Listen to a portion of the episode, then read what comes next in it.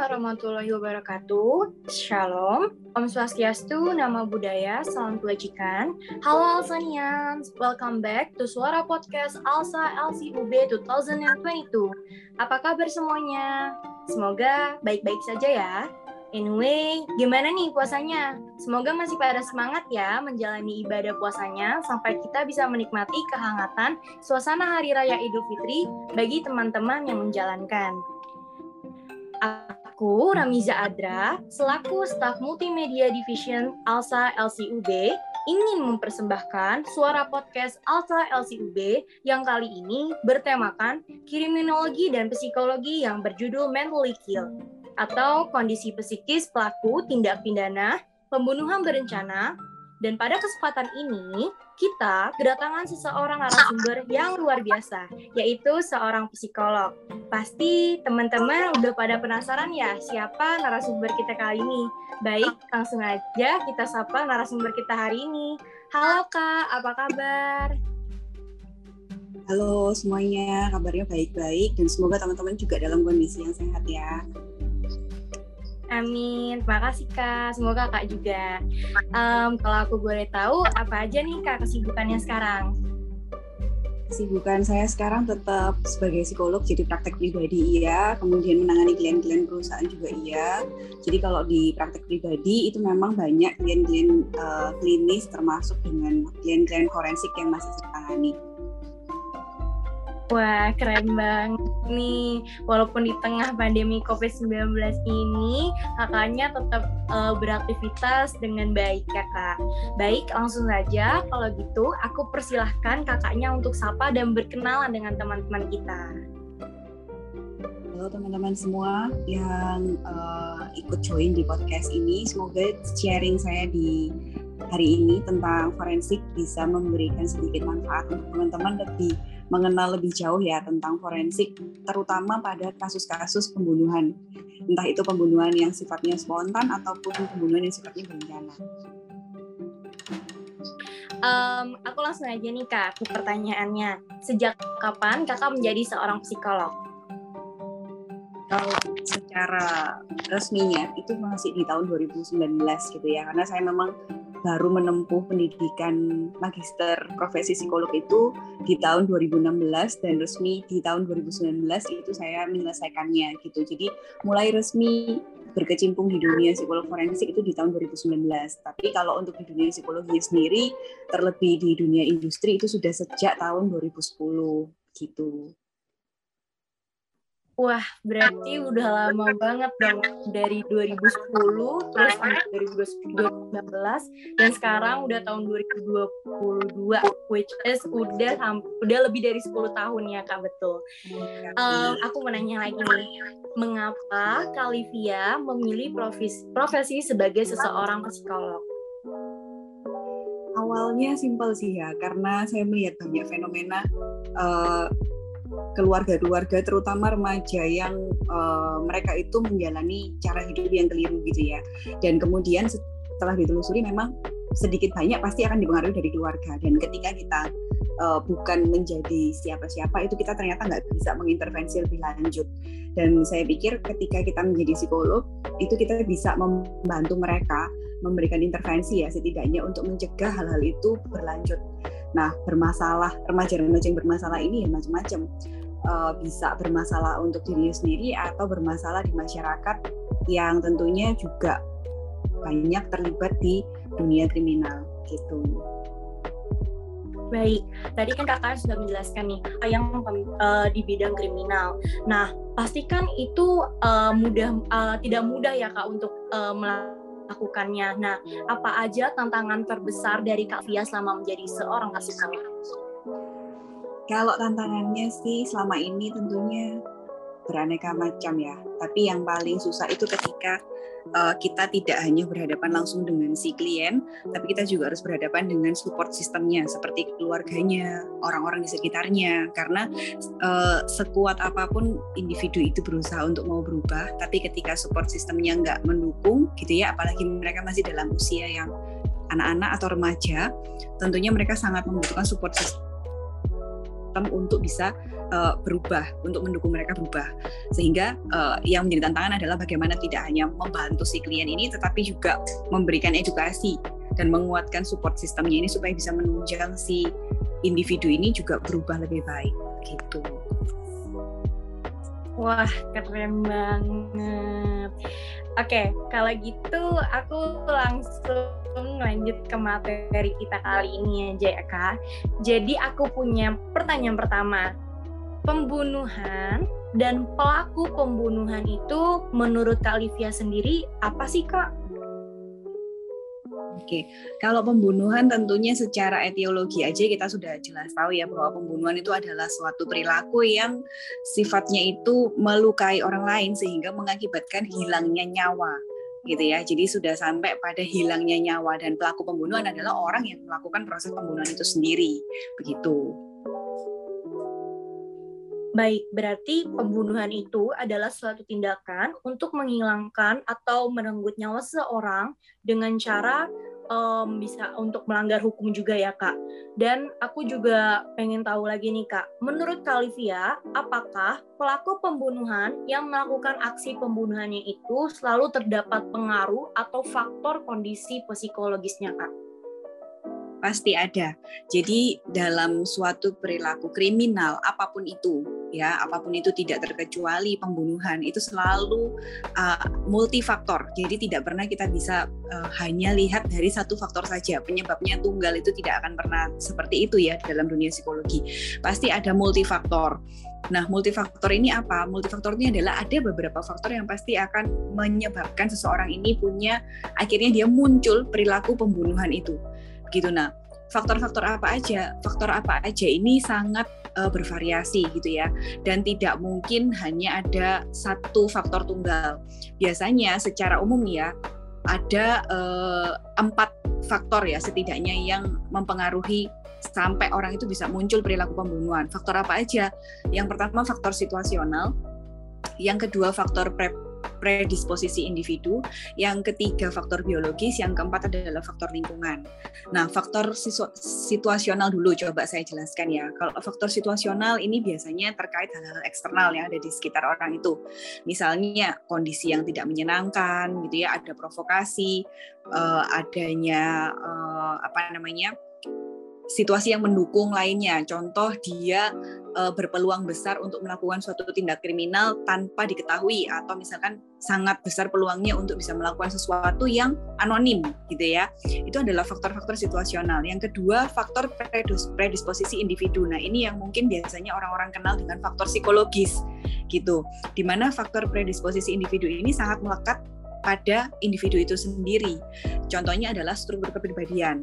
Dia ini punya kecenderungan emosi seperti apa, dia punya pengetahuan seperti apa, dia punya kecenderungan psikopat atau enggak gitu ya, kecenderungan narsistik atau enggak, dia empatinya seperti apa, tinggi atau rendah, mudah tersinggung atau tidak, kontrol dirinya bagaimana, kemudian ada tidak pelanggaran uh, atau riwayat-riwayat kriminalitas yang pernah dilakukan sebelumnya atau minimal kalau dia tidak pernah melakukan tindakan kriminal sebelumnya apakah dia pernah melakukan pelanggaran-pelanggaran seperti aturan-aturan sekolah, aturan-aturan di tempat kerja, aturan-aturan di masyarakat, sering tidak melakukan pelanggaran. Jadi pasti ada faktor-faktor predisposisi individu yang melekat seperti itu.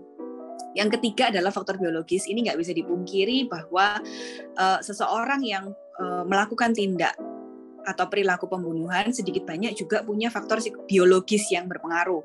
Contohnya mungkin kalau ditelusuri dalam beberapa penelitian itu menyebutkan bahwa orang-orang yang punya perilaku sampai membunuh, pembunuh itu kan agresi ya, agresi. Jadi dia punya kadar serotonin yang cukup rendah. Serotonin rendah ini bisa bikin orang jadi uh, suasana hatinya cenderung dikuasai oleh suasana hati yang buruk terus, yang negatif terus. Dan serotonin rendah ini juga bisa menghambat orang untuk uh, sorry tidak bisa menghambat orang untuk impulsif gitu. Dia mendukung orang untuk lebih impulsif. Kemudian uh, kadar testosteron yang tinggi. Makanya kenapa kok uh, kebanyakan ya kebanyakan uh, perilaku kriminal atau pembunuhan itu pelakunya adalah laki-laki gitu ya. Ternyata dalam beberapa jurnal penelitian itu disebutkan bahwa kadar testosteron yang tinggi itu juga berpengaruh. Kemudian uh, setelah itu adalah kemampuan intelektual yang terbatas ya. Jadi kapasitas intelektual itu termasuk dalam hal-hal yang biologis di mana kalau teman-teman psikologi pasti familiar dengan nature dan nurture. Nature itu sesuatu yang memang sudah diberikan oleh Tuhan semenjak kita lahir termasuk kapasitas intelektual. Nah orang-orang yang kapasitas intelektualnya terbatas ini juga cenderung uh, lebih mudah melakukan perilaku pembunuhan atau agresi gitu ya. Kemudian orang yang punya kecenderungan kelainan syaraf dan mengakibatkan dia punya kecenderungan ADHD atau dia punya turunan genetik uh, eh, MAOA atau monoamin oksidase. Ini adalah genetik yang memang ketika orang ini punya genetik turunan ini dia akan lebih punya kapasitas untuk berperilaku agresi dan impulsif gitu. Nah, yang terakhir adalah faktor lingkungan. Faktor lingkungan ini banyak, biasanya adalah pola asuh keluarga, apakah dia punya riwayat sebagai uh, pelaku bully gitu ya. Karena kalau dia sering berperilaku di sekolah bertindak sebagai orang yang membuli otomatis kemudian komunitas dan budaya orang-orang yang tinggal di komunitas atau budaya yang menganggap bahwa kekerasan agresi tindakan menyakiti itu adalah hal yang wajar dan biasa ini punya resiko yang lebih besar juga dan faktornya lebih besar. Kemudian eh, pengaruh dari media massa juga pasti uh, turut punya andil juga. Jadi kalau tadi ditanyakan uh, faktor psikologisnya apa aja, ya lebih ke arah kepribadian tadi dan uh, kecenderungan regulasi emosi yang seperti apa, empati yang seperti apa, kontrol diri yang seperti apa. Tapi tidak pernah tunggal faktor psikologis itu saja yang menjadi penyebabnya. Contoh orang yang empatinya rendah tapi dia nggak punya kecenderungan untuk agresi bisa jadi dia tidak akan melakukan perilaku pembunuhan seperti itu. Jadi perilaku pembunuhan itu nggak selalu satu faktor saja, tapi beberapa faktor atau multifaktor yang saling berinteraksi begitu. Baik, teman-teman. Tadi Kalivia udah menjelaskan bahwa faktor-faktor tersebut ada empat yang tadi sudah dijelaskan de dengan Kak. Lalu, jika benar Kak, bahwa kondisi psikologis sangat berpengaruh dalam seseorang untuk mengambil tindakan, lantas dalam melakukan tindakan pembunuhan, kita ngerucut dulu ke pembunuhan berantai yang pastinya merupakan pembunuhan yang membunuh banyak sekali korban. Pembunuh berantai ini juga banyak dikaitkan dengan kondisi psikologis mereka yang bermasalah, yang tadi kakak juga disebutkan. Nah, pertama-tama, maksud dari gangguan psikologis itu apa aja sih kak? Oke, jadi gangguan psikologis itu adalah suatu kondisi yang dialami oleh individu gitu ya, di mana secara klinis itu mereka sudah ditegakkan diagnosa tertentu yang memang dalam proses kognisi kemudian regulasi emosi, kemudian perilakunya itu memiliki hambatan atau gangguan yang membuat mereka itu tidak bisa menjalankan fungsinya secara normal dan optimal seperti orang-orang pada umumnya, entah itu secara psikologi, secara biologis, atau secara perkembangan yang mendasari fungsi-fungsi mentalnya. Jadi benar-benar mereka yang memang secara klinis itu sudah didiagnosa ya oleh uh, tenaga profesional yang memang dilihat dari pola-pola kesehariannya mereka ini sudah tidak bisa berfungsi atau menjalankan fungsinya secara optimal sebagaimana orang normal pada umumnya seperti itu. Jadi misalnya benar-benar sudah nggak bisa uh, melakukan tanggung jawab sehari-hari, rawat diri kah, melakukan tugas-tugas sekolah kah, melakukan tugas-tugas pekerjaannya sehari-hari kah, ini sudah terganggu karena adanya gangguan di area-area tadi, kognisi, regulasi emosi ataupun perilakunya. Begitu. Baik, berarti teman-teman penyakit psikologis itu adalah suatu sama saja dengan suatu gangguan mental yang mempengaruhi pemikiran, perasaan, suasana, suasana hati dan perilaku. Lalu kak, aku mau menanyakan lagi nih, gangguan psikologis itu penyebabnya dari faktor apa aja sih kak? Oke, jadi kalau gangguan psikologis itu sama seperti yang tadi sedikit banyak sudah saya singgung ya. Jadi gangguan psikologis itu tidak pernah juga datang dari satu faktor saja. Ada faktor nature atau natural atau faktor alam, alami ya, sesuatu yang natural yang sudah diberikan Tuhan dari sananya memang sudah demikian dan ini akan berkolaborasi dengan faktor nurture. Jadi ibaratnya seseorang itu lahir, uh, seorang anak itu lahir dia itu seandainya kertas putih yang kosong gitu ya dia sudah dibekali uh, dia dia punya bentuk seperti itu dari Tuhan dan tapi dia ini masih kosong gitu ya kemudian lingkungan juga yang akan membentuk dia memberikan dia warna memberikan dia corak sebagaimana nanti dia akan dilihat dan akan tampil begitu. Jadi uh, gangguan psikologis juga demikian. Ketika orang sudah lahir dengan uh, bawaan genetik tertentu, gitu ya, uh, seperti yang kita tahu gangguan psikologis banyak juga yang bisa diturunkan, gitu seperti skizofrenia, depresi, kemudian tadi uh, agresi itu juga bisa diturunkan secara genetik. Kalau misalkan mereka terlahir sudah dengan membawa genetik seperti itu dan dibentuk dengan lingkungan yang turut mengasah mereka juga bersikap agresi. Contohnya, anak yang lahir dengan genetika agresi, orang tuanya juga sering memukul, pola asuhnya otoriter, otomatis akan semakin memperbesar kemungkinan mereka menderita gangguan psikologis yang mengarah kepada gangguan perilaku-perilaku agresi dan impulsi. Bisa jadi seperti itu ataupun gangguan emosi. Jadi uh, faktor yang membentuk orang akhirnya kenapa sih kok orang ini bisa mengidap gangguan psikologis? Tentu ada faktor dari biologis, nature dan juga ada faktor nurture. Nur, uh, nature itu biasanya dari internal tadi ya, entah itu dari syaraf yang uh, memang sudah terganggu, kemudian adanya kelainan fungsi otak dan dikolaborasikan uh, dengan nurture atau pola pengasuhan, lingkungan, nilai-nilai yang ditanamkan, pergaulan dan lain-lain begitu.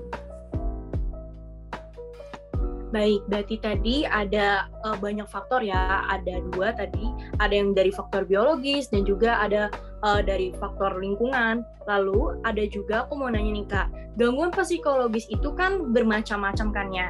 Nah, topik kita kali ini tentang pembunuhan berantai. Menurut Psikologi Today, gangguan psikologis yang sering menempel dengan pembunuh berantai adalah psikopat, schizophrenic, dan narsistik, dan juga borderline personality disorder itu apa aja sih Kak definisinya? Oke.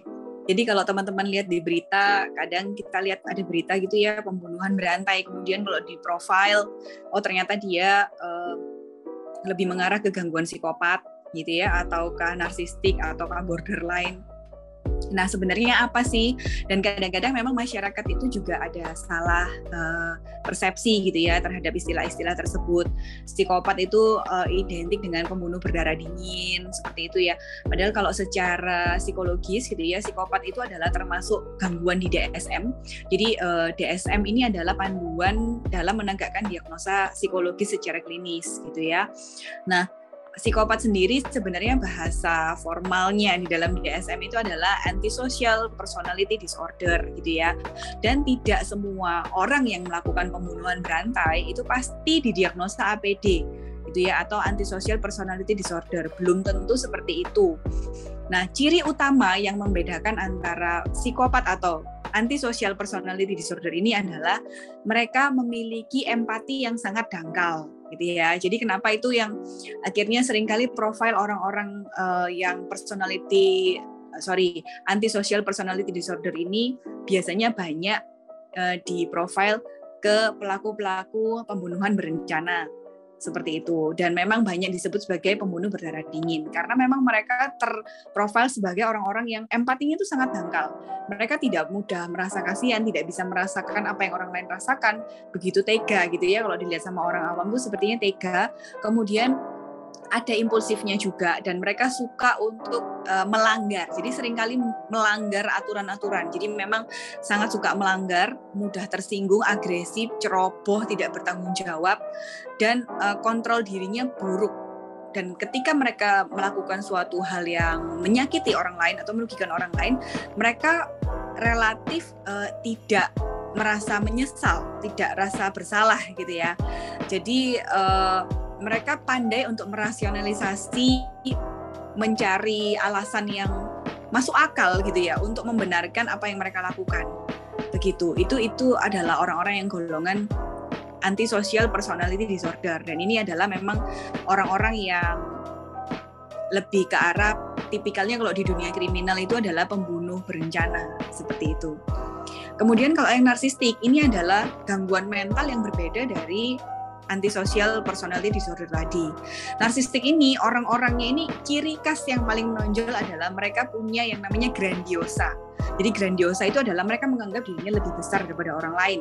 Mereka lebih hebat sehingga uh, kecenderungannya mereka tuh mau orang lain tunduk ada di bawah kekuasaan mereka gitu ya dan mereka menganggap dirinya itu lebih penting dari orang lain.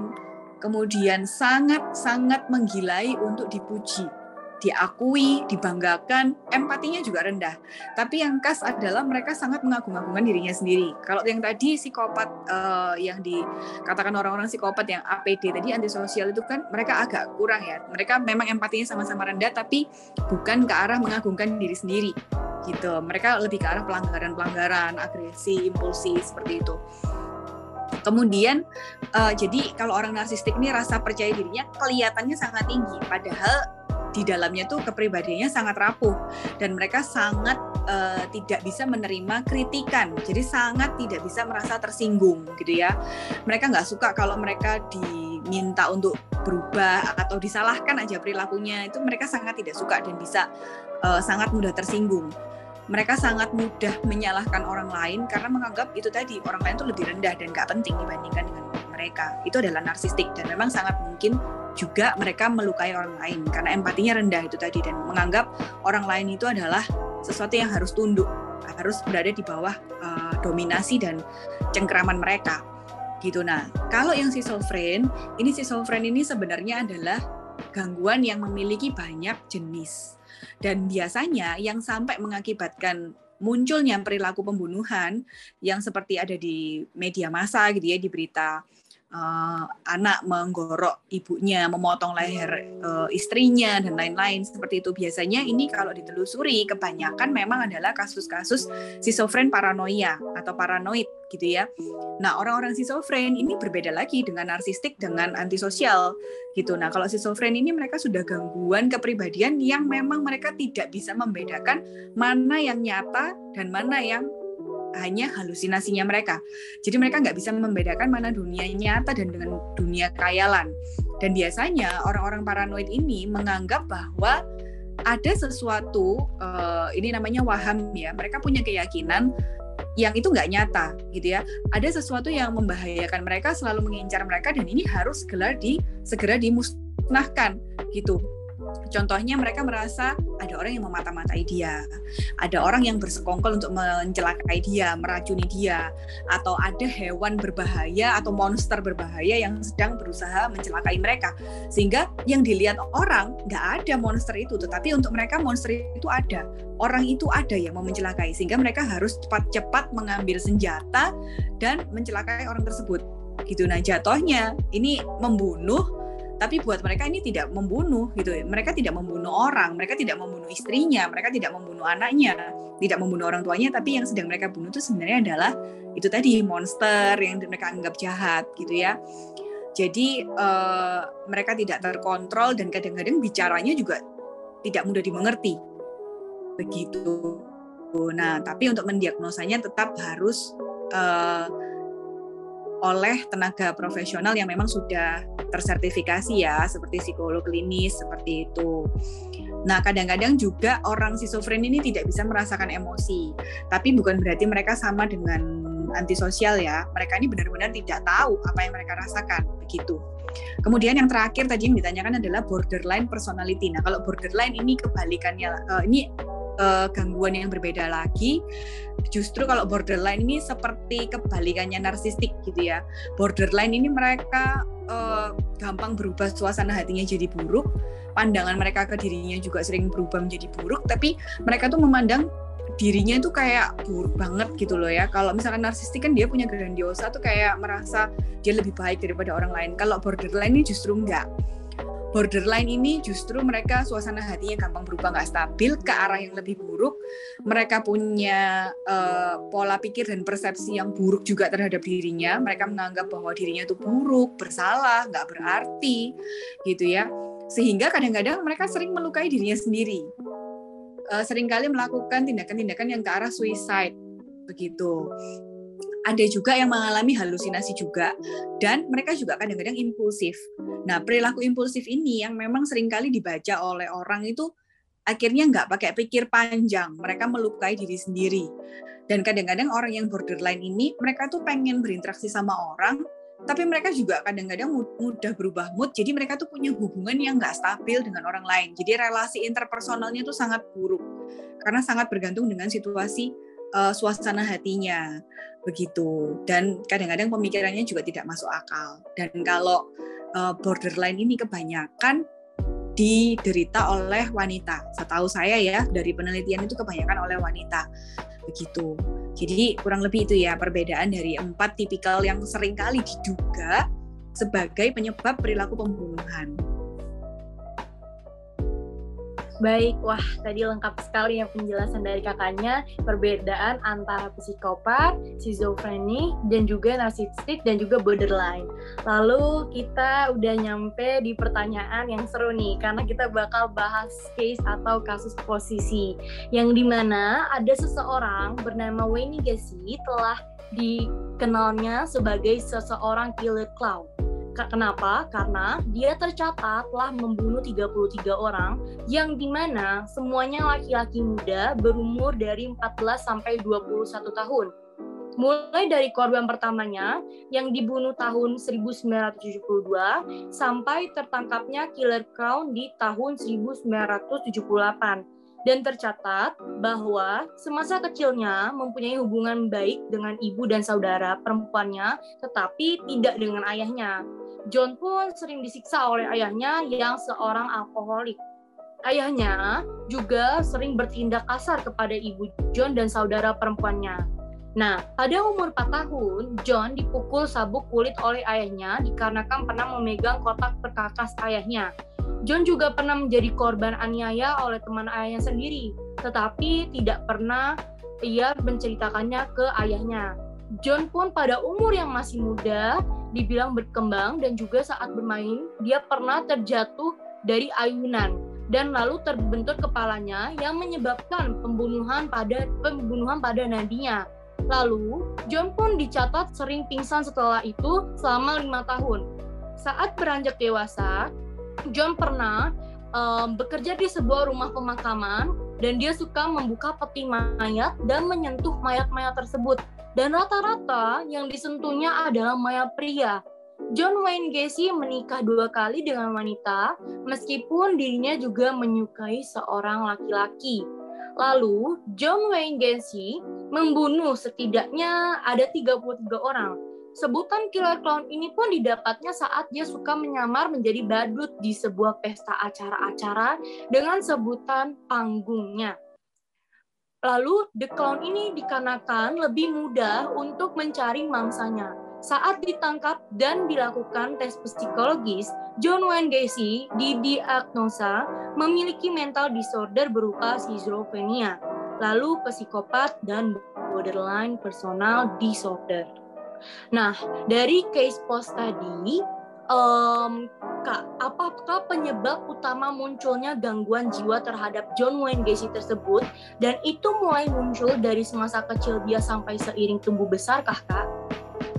Ya, kalau saya baca kasusnya John Wayne ini, uh, kalau nggak salah juga saya pernah ikut bedah bedah kasusnya ya beberapa waktu yang lalu gitu ya. Jadi jelas banget kalau si John ini gangguan psikologisnya karena banyak hal ya. Ini ini semakin menguatkan bahwa memang orang sampai bisa seperti itu menjadi pembunuh berantai itu tidak pernah menjadi satu faktor penyebab saja kenapa kok dia seperti itu gitu ya. Tapi ada beberapa faktor. Nah kalau kita lihat pada kasusnya John Wayne ini yang pertama dia punya relasi yang buruk dengan ayah gitu ya. Yang mana dia sering kali diperlakukan kasar oleh ayahnya gitu ya. Tidak ada kasih sayang kemudian diperlakukan kasar. Ini kan yang akan membuat dia sebagai anak itu tumbuh menjadi anak yang tidak punya empati gitu ya. Karena dari kecil dia tidak punya kehangatan dengan figur ayah sehingga membuat anak ini nggak terbiasa empatinya terlatih menjadi seseorang yang lembut dan penyayang gitu ya. Tapi dia harus terus menerus uh, bertahan gitu ya dengan kondisi pola asuh ayahnya yang begitu keras. Satu relasi dengan ayahnya buruk. Kedua dia pernah ada trauma di kepala. Yang saya tahu dia pernah memukul kepalanya sendiri kalau nggak salah di usia 11 tahun. Dan kemudian kalau dari cerita tadi kan dia juga pernah uh, terbentur ya kepalanya gitu ya. Jadi memang ada trauma kepala. Nah, sementara kalau pada penegakan diagnosa psikologis itu harus benar-benar disingkirkan kemungkinan-kemungkinan bahwa memang dia ini punya faktor uh, fisik atau penyakit fisik yang memang ini menyebabkan dia punya perilaku tersebut. Artinya gini, uh, orang itu nggak bisa dikatakan dia menderita gangguan psikologis tertentu kalau seandainya dia ini sebenarnya bukan benar-benar sakit psikologisnya gitu tapi sebenarnya fisiknya yang sakit cuman ini efek sampingnya aja muncul seperti itu gitu. Contoh misalkan orang yang minum obat tertentu akhirnya dia punya efek semacam halusinasi gitu ya. Nah kita nggak bisa dong diagnosa dia sebagai orang yang schizofren kenapa? Karena halusinasinya ini merupakan efek samping dari pengobatan fisiknya. Begitu. Nah kalau John Wayne ini dia punya beberapa kali trauma di kepala yang membuat dia uh, mengalami sesuatu gitu ya di otaknya entah itu brain damage apa yang mungkin menyebabkan dia punya perilaku tertentu. Dia itu yang kedua. Kemudian yang ketiga, setahu saya juga John Wayne ini pemakai narkotika juga. Gitu ya, pemakai narkotika sehingga penggunaan narkotika yang kita tahu uh, apa pun jenisnya ini juga mempunyai efek samping terhadap perilaku yang uh, agresi dan impulsif juga. Perilaku yang tidak bisa dipertanggungjawabkan tapi uh, kebanyakan itu melukai diri melukai properti juga melukai orang lain gitu. Sehingga nggak bisa dengan satu faktor tunggal juga kita menyebab, uh, men menyimpulkan apa sih yang membuat si John Wayne ini seperti itu gitu ya. Jadi uh, kalau dalam penegakan diagnosa psikologi juga kita nggak bisa menegakkan diagnosa ketika orang itu sedang dalam pengaruh alkohol atau narkotika seperti itu. Nah, cuman kalau memang dilihat dari kasusnya John Wayne ini, benar-benar bahwa faktor lingkungan atau pola asuh keluarga itu sangat menentukan ke depannya orang itu akan seperti apa. Satu hal atau satu karakter yang menarik dari John Wayne ini, dia manipulatif juga kan, gitu. Jadi dia menyamar sebagai badut juga pernah. Kemudian dia banyak melakukan kebohongan-kebohongan untuk melakukan eh, tindakan-tindakan pelanggaran lainnya, gitu. Nah ini memang mirip sekali dengan karakter antisocial personality disorder itu tadi, yang mana dia melanggar aturan-aturan, dia melukai orang lain, dia agresi, dia impulsif, kemudian dia juga manipulatif juga empatinya juga dangkal. Begitu. Baik kak. Selanjutnya, um, kan tadi dijelaskan juga penyebab-penyebab um, faktor dari mengapa John Wayne tadi melakukan pembunuhan tersebut karena dia mempunyai uh, cedera dari uh, kepalanya yang pernah dia faktor dari lingkungan keluarganya sendiri. Nah, selain pembunuhan yang kerap dis disebabkan oleh gangguan mental, sebuah jurnal dari Psycho Idea meneliti bahwa kerap orang yang melakukan pembunuhan bukan didorong karena orang itu memiliki gangguan jiwa, melainkan adanya tindakan impulsif. Secara umum, apa sih Kak tindakan impulsif tersebut? Jadi tindakan impulsif itu seseorang yang tidak mampu untuk mengontrol perilakunya, tidak mampu menunda sesuatu untuk mendapatkan sesuatu untuk tujuan yang lebih besar gitu ya. Contoh gini, kalau misalkan uh, ada anak kecil yang dia pengen makan permen gitu ya, dia nggak akan berpikir kalau aku makan permen ini aku harus apa dulu? Aku harus beli dulu gitu ya aku harus beli dulu permennya aku harus bayar dulu aku harus buka dulu uh, kemasannya baru aku makan permennya gitu kan. Tapi pada orang impulsif yang penting kalau dia pengen makan permen dia nggak peduli. Apakah dia harus ngambil punya orang lain yang penting kalau dia mau dia harus segera. Jadi tidak bisa mengontrol keinginannya tersebut dan dia tidak bisa memikirkan tujuan jangka panjangnya. Itu adalah impulsif. Dan memang pada kasus-kasus kriminal satu hal yang paling menonjol gitu ya karena dalam penelitian tesis saya juga mengangkat topik kekerasan gitu ya dan memang dalam banyak jurnal penelitian forensik juga menyebutkan bahwa self control atau kontrol diri itu adalah faktor utama yang menyebabkan orang itu kerap melakukan tindakan kriminal. Nah, self control ini lawannya impulsif itu tadi. Jadi orang yang punya self control baik, maka dia tidak akan bersikap impulsif. Gitu ya, karena dia mampu menunda keinginannya demi tujuan yang lebih besar. Begitu.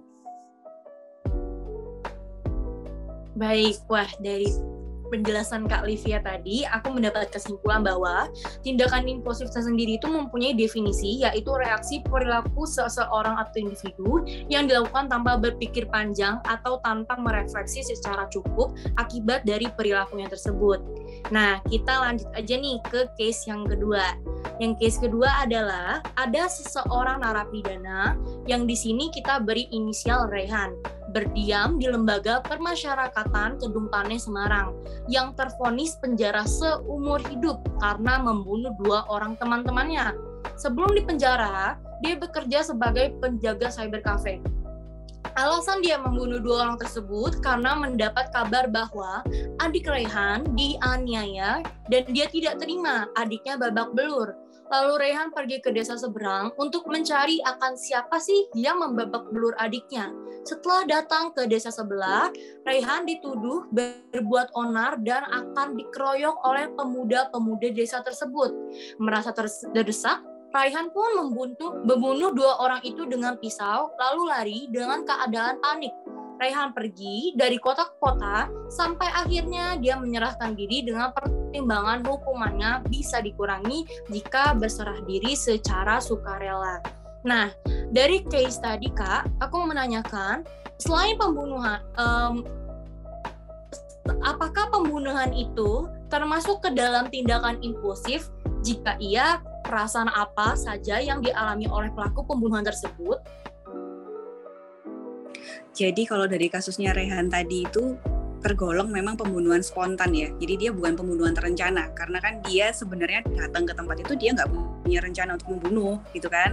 Tapi karena apa? Karena ada situasi yang tidak menyenangkan buat dia, dia terprovokasi, kemudian dia akhirnya uh, melakukan tindakan yang akhirnya mengakibatkan orang lain itu meninggal gitu ya. Nah ini yang namanya pembunuhan spontan. Tapi kalau ditelusuri dinamika psikologisnya si Rehan ini, saya yakin pasti dia sudah punya sebenarnya karakter-karakter agresi dan impulsif. Karena kalau enggak dia nggak akan memilih jalan keluar seperti itu gitu ya. Dan memang uh, faktor penyebab lainnya bisa jadi mungkin kemampuan intelektualnya terbatas sehingga dia tidak punya struktur pengetahuan hal-hal apa aja sih alternatif yang bisa dia lakukan selain menyakiti orang lain seperti itu gitu ya. Jadi kemampuan problem solvingnya dia, penyelesaian masalahnya dia juga bisa dipastikan uh, kurang bagus juga seperti itu. Nah, perasaan apa yang dirasakan oleh orang yang melakukan tindakan seperti itu? Pastinya uh, dia banyak memiliki afek-afek yang negatif. Afek negatif itu adalah perasaan-perasaan yang negatif berkaitan dengan suasana hati yang buruk plus itu tadi karena dia nggak bisa kita nggak bisa me, apa ya kita tidak bisa menyimpulkan bahwa seorang melakukan pembunuhan itu hanya dari satu faktor saja gitu ya. Selain memang dia dikuasai dengan afek negatif, pastinya dia sudah punya karakter agresi itu tadi.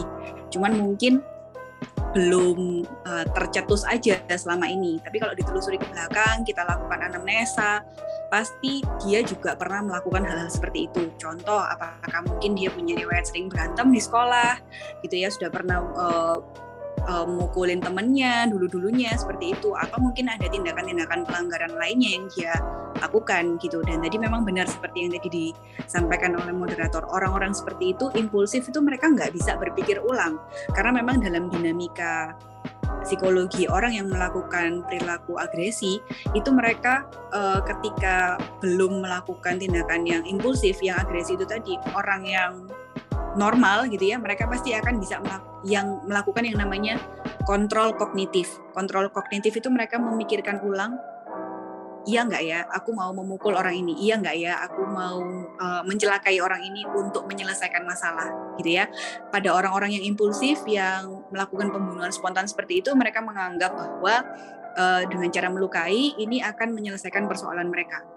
Begitu. Jadi mereka tidak mampu lagi mengontrol kognis, kognisinya mereka, melakukan penilaian ulang atau reappraisal terhadap apa yang mau mereka lakukan. Mereka sudah nggak bisa lagi berpikir konsekuensi positif atau negatif yang nanti akan mereka dapat kalau mereka melakukan tindakan kekerasan ini.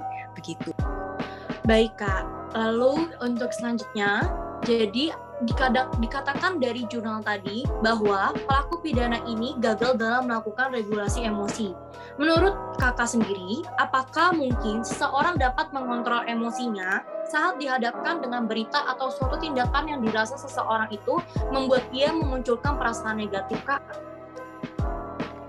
Jadi ketika seseorang itu melihat sesuatu yang negatif, wajar ketika mereka melihat sesuatu yang nggak menyenangkan lalu mereka merasakan emosi yang negatif juga. Itu adalah hal yang wajar. Tetapi yang membedakan antara orang yang bisa melakukan kriminal agresi ataukah orang yang tidak itu adalah bagaimana mereka terbiasa melakukan regulasi emosinya gitu ya. Karena uh, sebenarnya ketika kita uh, berhadapan dengan situasi yang nggak menyenangkan terprovokasi wajar dong kalau kita panik gitu ya. Kalau kita merasa tertekan itu adalah hal yang wajar. Tetapi ketika kita sebelum sebelumnya itu sudah terbiasa Jadi kemampuan regulasi emosi, kemampuan self control, namanya aja kemampuan. Kemampuan itu sesuatu yang bisa dilatih gitu ya. Dan melatih itu nggak bisa dalam waktu instan, memang dalam waktu yang cukup lama dan harus dibiasakan gitu ya. Jadi ketika orang itu memang dia sudah punya bakat karakternya agresi dan impulsi, dan mereka tidak terbiasa meregulasi, mencerna dulu, memvalidasi dulu emosinya. Apa sih yang aku rasakan? Aku lagi marah, aku lagi sedih, aku lagi tertekan dengan situasi ini, aku sedang terprovokasi. Mereka nggak terbiasa memvalidasi emosinya, nggak terbiasa melakukan uh, kontrol kognitif. Lalu kalau aku sedih, kalau aku marah dengan situasi ini, aku tertekan, aku terhimpit dengan situasi ini, aku harus apa? Mereka tidak terbiasa melakukan reappraisal itu tadi. Nah, ini akan menjadi perilaku yang impulsif itu tadi nggak berpikir panjang. Yang penting aku hantam dulu. Yang penting aku uh, keluar dulu dari sini nggak peduli mau ditangkap polisi mau apa nggak peduli gitu ya. Tapi orang yang terbiasa untuk melakukan regulasi emosi dan kontrol kognitif kontrol pikiran gitu ya mereka akan terbiasa juga untuk uh, mengontrol dan meregulasi pikiran dan perasaannya sekalipun mereka berhadapan dengan peristiwa yang negatif begitu. Wah, lengkap sekali penjelasan dari Kalivia. Baik, aku mendapat kesimpulan nih dari pertanyaan-pertanyaan tadi dan penjelasan materi dari Kalivia bahwa um, pembunuhan merupakan suatu tindakan yang menghilangkan nyawa seseorang dengan cara yang melang uh, yang melanggar hukum pastinya. Dan juga baik itu yang disengaja maupun tidak sengaja. Dan ada banyak faktor dari lingkungan biologis ataupun uh, faktor-faktor lainnya. Dikarenakan juga um, pembunuhan tersebut merupakan perilaku yang sangat tercela yang bisa disebabkan karena penyakit psikologis atau gangguan mental, yaitu kondisi yang di mana mempengaruhi pemikir, pemikiran, perasaan, suasana hati, dan juga perilaku yang dapat membuat terjadinya faktor-faktor buruk yang mempengaruhi lingkungan sekitarnya. Wah, nggak kerasa nih kak, kita udah ada di penghujung materi kali ini dan aku persilahkan kakak untuk memberikan closing statement kak. Silahkan. Jadi uh, ketika kita berhadapan dengan lingkungan, uh, meskipun itu adalah orang yang pernah melakukan tindakan kriminal gitu ya jangan pernah selalu berpikir bahwa mereka benar-benar orang yang sudah tidak bisa diterima lagi atau benar-benar kesalahan yang fatal ingat bahwa apa pun yang terjadi gitu ya walaupun seseorang itu sudah melakukan tindak kriminal atau mereka mengidap gangguan psikologis tertentu jangan pernah uh, menjudge mereka kemudian menjauhi mereka. Justru bantulah mereka untuk menjadi lebih baik karena belum tentu mereka menjadi pelaku kriminal atau mengidap gangguan psikologis itu karena faktor dari diri mereka sendiri. Bisa jadi mereka juga dibentuk oleh lingkungan, bisa jadi mereka juga tidak tahu gitu ya. Jadi uh, semoga dengan adanya insight ini semakin diketahui bahwa gak pernah ada faktor tunggal untuk membuat orang-orang mendorong seseorang untuk melakukan tindakan kriminal. Jadi faktornya itu banyak siapa tahu kita sendiri sebagai orang-orang yang ada di lingkungan juga ternyata kita punya andil juga untuk mendorong orang lain merasakan emosi negatif atau justru kita juga membentuk orang lain punya perilaku yang negatif. Jadi selalu terimalah orang lain dengan gangguan psikologis tertentu atau dengan perilaku yang tidak menyenangkan sekalipun tetap kita terima dan tetap kita dampingi gitu. Jadi teman-teman selalu ingat ya pesan Kak Olivia, kita nggak boleh yang namanya ngejauhin um, teman-teman kita yang mempunyai uh, gangguan psikologis dan ataupun gangguan mental. Malah kita harus merangkulnya agar dia bisa menjadi yang lebih baik lagi. Oh ya, teman-teman, jangan lupa ya buat selalu dengerin suara podcast selanjutnya. Dan aku mau mengucapkan terima kasih banyak untuk kakak yang sudah berkenan menghadiri suara podcast Alsa LCUB. Semoga teman-teman dapat mengambil sisi positif dari bincang-bincang kali ini. Saya Ramiza Adra, pamit undur diri dan memohon maaf apabila ada salah kata yang kurang dikenal.